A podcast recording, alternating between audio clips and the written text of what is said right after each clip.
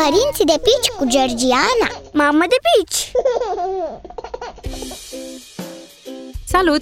Vorbim astăzi despre cum securizezi casa atunci când bebe începe să meargă de-a bușilea. E foarte emoționant să-ți vezi copilul începând să descopere lumea mergând de-a bușilea.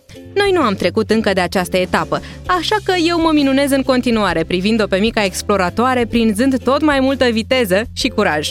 Bucuria de a-ți vedea copilul în această etapă vine la pachet cu o doză semnificativă de teamă, legată de pericolele din calea lui. Piese de mobilier sau obiecte care pot cădea, sertare, colțuri de mobilă, prize, soluții periculoase. Lista e foarte lungă și ideal ar fi să securizezi casa înainte ca cel mic să înceapă să meargă de-a bușilea. Eu mai am o mulțime de zone de securizat până să pot spune că am eliminat orice pericol din calea copilului, dar nici nu am scăpat-o din ochi până acum. Iar când a început să deschidă sertarele, mai degrabă m-am amuzat decât m-am speriat.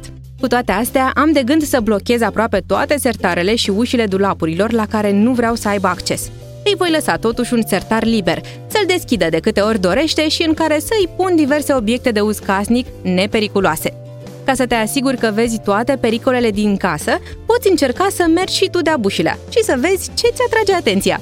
Cum ar veni să privești prin ochii copilului.